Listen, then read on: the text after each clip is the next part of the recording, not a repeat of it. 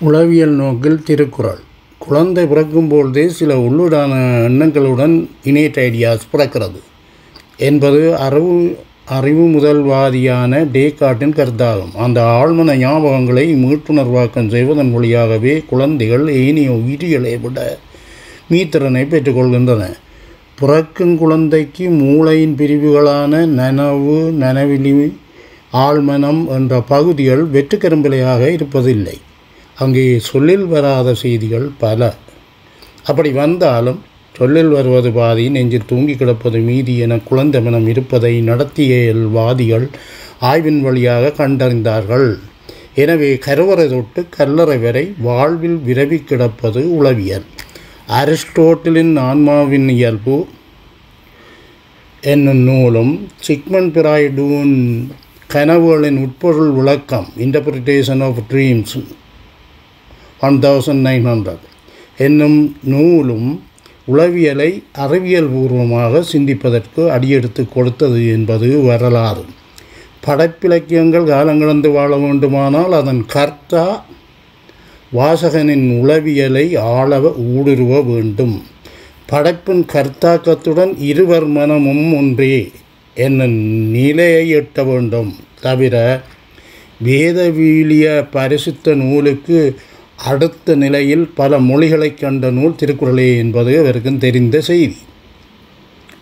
குரல் தமிழில் தோன்றினாலும் அதன் பாடுபொருள் பல்வேறு மொழியினருக்கும் பொதுவானது.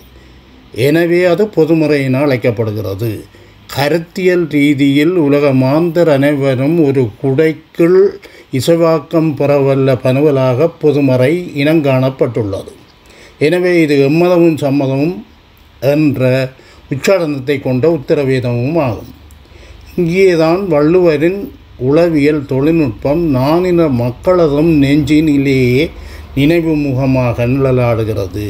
அவர்தம் நினைவிலும் கனவிலும் குரல் அழகு முகம் ஆசை முகமாக பணி வருகிறது. படம் சித்ராங்கி அந்த இயங்கு தளத்தில் தெய்வப்புலவரின் பன்முக உழம்பு செயற்பாட்டை உற்றுநோக்கி பார்வைக்கு தருவதே கட்டுரையின் நோக்கமாகும். அகர முதல எழுத்தெல்லாம் ஆதிபகவான் முதற்றே உலகு குரலுண்டு இந்த ஏழு சொல்லிலே அல்லாஹ் ஆண்டவர் இறைவன் புத்தர் குருநானக்தி ஆதிபராசக்தி அனைவருமே ஆழ்மனத்தில் இடம் பிடித்து நிற்கின்றனர். எடுத்த எடுப்பிலேயே இறைவன் சன்னதியில் அனைவரையும் ஒருங்கிணைக்கும் மாண்பு புதுமுறைக்கு உண்டு அந்த உளவியலை தந்த வள்ளுவனையே உலகுக்கு தந்த பெருமை தமிழுக்கு உண்டு. தமிழகத்திற்கும் உண்டு. பரிவர்த்தனை செய்யும் மொழிகளுக்கும் உண்டு. படிக்கும் மாந்தருக்கும் உண்டு. உள்ளத்தால் பொய்யாது ஒழுகின் உலகத்தார் உள்ளத்தில் எல்லாம் உளன். குரல் இருநூற்றி முப் எண்பத்தி ரெண்டு குரலுக்கு தலா ஏழு சொற்கள் என்ற சொற்சிக்கணத்துடன் ஆயிரத்தி முந்நூற்றி முப்பது குரல் வெண்பாவிலும் ஒன்பதாயிரத்தி முன்னூற்றி பத்து சொற்களால் பிரபஞ்சத்தையே புடம் போட்டு உவமை நயத்துடன் தந்த நூல் திருக்குறள் ஒன்றே ஆகும். ஏனைய இந்த வகையான இலக்கியங்களிலும் இச்சிறப்பை இவரும் கண்டிலர். இயந்திர வேகத்தில் இயங்கும் இலத்திரனியல் காலமாகிய இக்காலத்திலும் சரி சங்க காலத்திலும் சரி சொற்சிக்கணத்தையும் நேரச்சிக்கணத்தையும் மக்கள் அவாவி நின்றது தெளிவு பழைய இலக்கியங்கள் யாவும் பனவல் வடிவம் கொண்டமைக்கும் காரணம் இதுவே. வள்ளுவரின் உளவியல் உத்தியின் சிரஞ்சீவித்துவத்தை இங்கே தொடர்ந்து நோக்குவோம். அறநூல்களும் சட்ட நூல்களும் பரிந்துரைக்கும் நீதி நெறிகளுக்கும் அப்பால் அதி உன்னத வாழ்வியல் நீதி நெறிகளை குரல் இடித்துரைக்கிறது. காட்டாக யாரும் உனது கன்னத்தில் அறைந்தால் மரகன்னத்தையும் திருப்பி கொடுவும் மறுதலியாதே என்பதை பவ்யமாக பரிந்துரைக்கிறது பரிசுத்த வேதாகமம். ஆனால் அதற்கு இன்னுமொரு முறை மேற்சென்று இன்னா செய்தாரை ஒருத்தல் அவர் நாண நன்னயம் செய்து உடல் என்கிறார் தெய்வப்புலவர் குரல் முன்னூற்றி பதினாலு தவிர உன்னைப்போல் உன் அண்டை வீட்டானையும் நேசி என்கிறது பரிசுத்த வேதாகமம். வள்ளுவமோ பிறர் மீது அன்பில்லாதவர்கள் தமக்காக பிறந்தவர்கள் மற்றவர்கள் மீது அன்புடையவர்கள் உடலாலும் உள்ளத்தாலும் பிறர்க்காக வாழ்பவர்கள் என்கிறது. அன்பிலார் எல்லாம் தமக்குரியர் அன்புடையார் என்பும் உரியர் பிறர்க்கு குரல் எழுபத்தி ரெண்டு சட்டத்தின் முன் சகலரும் சமம். ஆனால் ரோமன் டச்லோவின் படி ஆத்திரம் ஊட்டப்பட்டு செய்வதறியாது. அதாவது சதி செய்யாது ஹைமோச கொலை செய்தவருக்கு சலுகை உண்டு. ஆனால் திருக்குறள் தற்காப்பிற்காகவும் பிறரது இன்னுயிரை பறிக்க வேண்டாம் என்கிறது. தண்ணீர் நீப்பினும் செய்யற்க. புரிதோர் இன்னுயிர் நீக்கும் வினை. குரல் முன்னூற்றி இருபத்தி ஏழு இந்த உணர்வோட்டத்தை நான் இந்த மக்களின் நன்குணர்ந்து கொண்டால் கொலை என்ற சொல்லாடலுக்கே இடமில்லை. பின்னாளில் புத்தகவான் கொல்லாமை தொடர்பில் கடைந்திறப்பு செய்திருக்க வேண்டிய அவசியமும் விழுந்திருக்காது உலக மனிதாபிமான மன்றில் மண்ணின் மைந்தர்கள் கைகட்டி வாய் பொத்தி நிற்க வேண்டிய தேவையும் எழுவதற்கு வாய்ப்பில்லை. அன்பின் முன் அணுக்குண்டும் அடிபணியும் என்பதே வள்ளுவத்தின் உளவியல் உத்தியும் ஆகும். பொய்யாமொழியும் பாத்திரவாப்பு. பெருங்காப்பியம் காவியம் நாவல் நாடகம் சிறுகதை என்பவற்றிலேயே பாத்திரவாப்பு காவிய உத்தி களம் காலம் நடை அணி என்பன களையட்டும் என கருதுவாரும் உண்டு. ஆனால் வள்ளுவரின் உளநுட்ப செயற்பாடானது இந்த கலை கலையழகுகளை எல்லாம் தலா ஏழு சொற்களுக்குள்ளேயே இழுத்து வளர்த்துவதோடு வாசகனையே ஒரு பிரதான கதாபாத்திரமாக மெயின் கரெக்டர் வார்த்தெடுத்து விடுகிறது. ஒரு நல்ல வாசகன் எப்போதுமே கலைப்படைப்புகளில் நிகழும் நிகழ்ச்சிகளையும் பாத்திர குணாம்சங்களையும் தன் வாழ்வோடும் தன்னோடும் தன்னிலைப்படுத்தியே அனுபவிக்கிறான் என்பது திறனாய்வாளர்களின் கருத்தாகும்.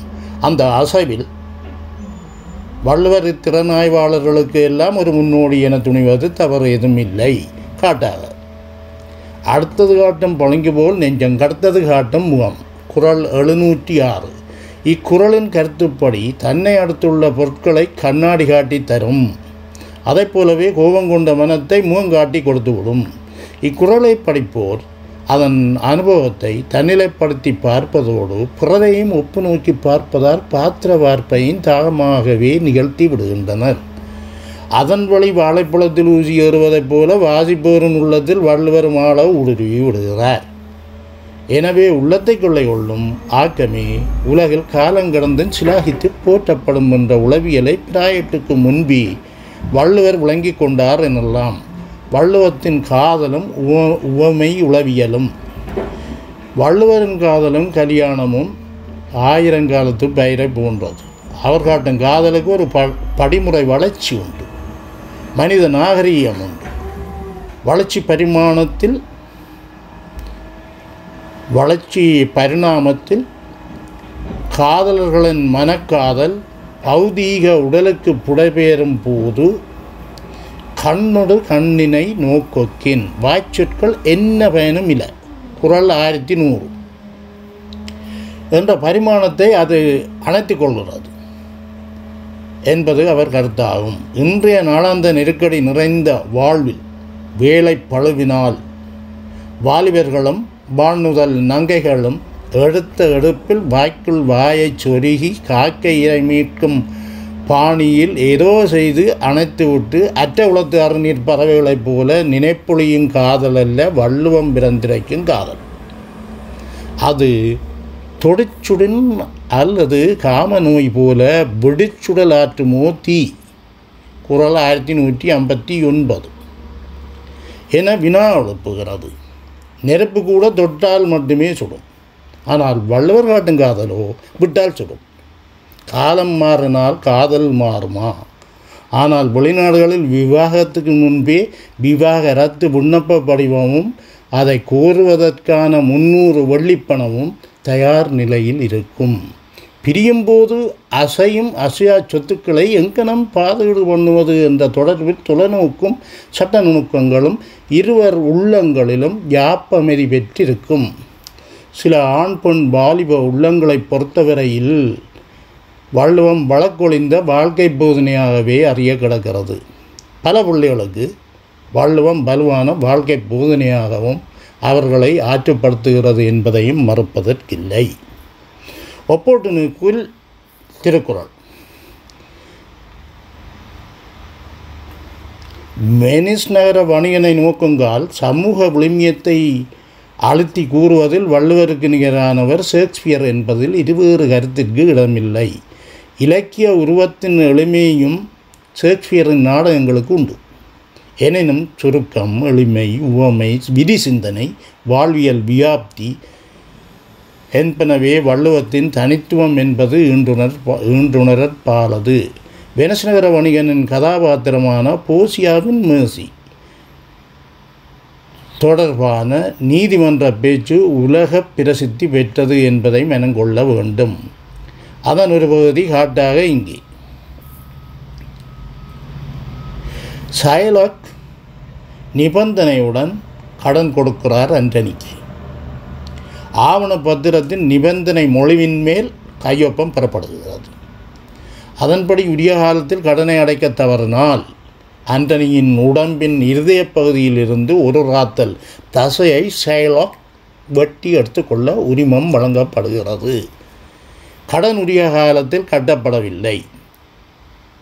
தசையை வெட்டி எடுப்பதற்கு ஷைலாக் பூர்வாங்க வேலைகளை ஆரம்பிக்கிறார். ஆண்டனி உயிர்ப்பை உயிர்ப்பிச்சை கேட்டு மன்றாடுகிறார். சந்தர்ப்பத்தை நழுவ விடுவதற்கு ஷைலக் தயாரில்லை. ஆண்டனியின் நண்பனின் மனைவி போசியா ஒரு வழக்குரைஞர். அவர் வழியாக விடயம் நீதிமன்ற நோக்கி நகர்கிறது. இப்போது அண்டனி வாங்கிய கடன் தொகையுடன் அதன் மூன்று மடங்கு பணம் மேலதிகமாக செயலுக்கு தரலாம் எனவும் வழக்கை வாபஸ் பெறலாம் எனவும் போசியா வினயமாக வேண்டுகிறார். அப்போதும் செயலக் சம்மதிக்கவில்லை. இப்போது போசியா ஆண்டனி தரப்பு வக்கீலாக வாதிடுகிறார். ஆண்டனி தாசியை மட்டுமே பணயம் வைத்தார். இரத்தத்தையும் சேர்த்தல்ல. எனவே இரத்தம் சுட்டாது. தாசியை மட்டுமே செயலக் வெட்டி எடுக்க வேண்டும்.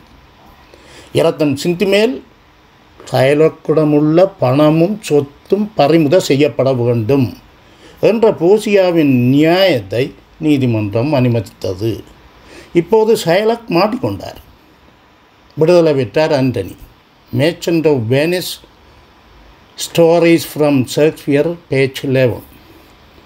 இங்கே தான் ஷேக்ஸ்பியரின் சமூக விளிமியமும் அறச்சிந்தனையும் கோலோச்சுகிறது இதனையே வள்ளுவர் தன்னூன் பெருக்கத்துக்கு தான் பிறதி ஊனுண்பான் எங்கனம் ஆளும் அருள் என்றார். குரல் இருநூற்றி ஐம்பத்தி ஒன்று. நிறைவாக வள்ளுவர் வாழ்க்கை மறுப்பு தத்துவத்தை போதித்தவர் அல்ல. மணிமேகலை போன்ற முதுகன்னிகளை காண அவர் விரும்பவில்லை. இல்வாழ்வான் என்பான் இயல்புடைய மூவர்க்கும் நல்லாற்றின் நின்ற துணை என்பதுவே அவரது அசையா நம்பிக்கை. சமயம் சாதி இனம் வேறுபாடுகளை அவர் புறந்தள்ளி புறந்தள்ளியதில் கூட உளவியல் தொழில்நுட்பம் உண்டு. ஏழு சொற்களில் சொல்லப்படும் வாழ்வியலுக்குரிய விடேதான கூறுகளை விதி சிந்தனையுடன் நோக்க வல்லாருக்கு திருக்குறளின் திருக்குறளின் அருமை புரியும். மேடை பேச்சாளர்கள் படைப்பிலக்கிய ஹர்த்தாக்கள் ஊடகவியலாளர்கள் என்போர் திருக்குறளை ஓரோ வழி உண்ணி எழுவதை இன்றும் எங்கும் காணலாம். நாளாந்த வாழ்வில் நாம் காணும் காட்சிகளையும் கருப்பொருட்களையுமே கோமான ஓமியங்களாக பின்னியுள்ள உளவியல் தொழில்நுட்பம் வள்ளுவத்திற்கு வலு வலு சேர்க்கின்றமை தெளிவு. திருக்குறள் கையடக்க நூலை மழலையர்களும் கையால் பொத்தி மறைத்து விடலாம். இச்சிறப்பு. இக்கட்டுரையில் எடுத்தாளப்பட்ட நூல்களுக்கோ அல்லது வேறு எந்த நூல்களுக்குமோ இன்று வரை இல்லை. ஷேக்ஸ்பியர் முப்பத்தேழு நாடகங்களிலே பரிந்துரைத்த சமூக விளமியங் விளிமியங்களை ஒரு குழந்தையின் கையடக்க நூலில் ஆக ஒன்பதாயிரத்தி முந்நூற்றி பத்து சொற்களில் வள்ளுவர் உண்டுரைத்துள்ளார் ஷேக்ஸ்பியர் மொத்தம் இருபதாயிரம் அரும்பெருட் சொற்களை இடியாம்ஸ் எடுத்தாண்டுள்ளார். வள்ளுவத்தில் வாசகனே பாத்திரவார்ப்பை செய்யக்கூடிய உளவியல் தொழில்நுட்பத்தை ரோலன் பாத்துக்கு முன்பே உலகுக்கு தெளிவுபடுத்தியவரும் திருவள்ளுவரே என எண்ணுவது சால பொருத்தம். எனவே உலகப் பொதுமுறையும் உளவியலும் ஒட்டி பிறந்த இரட்டை குழந்தைகளே என்பதுவும் போதரும். ஆகம் சண்முகம் வெற்றுவேல். தேங்க்யூ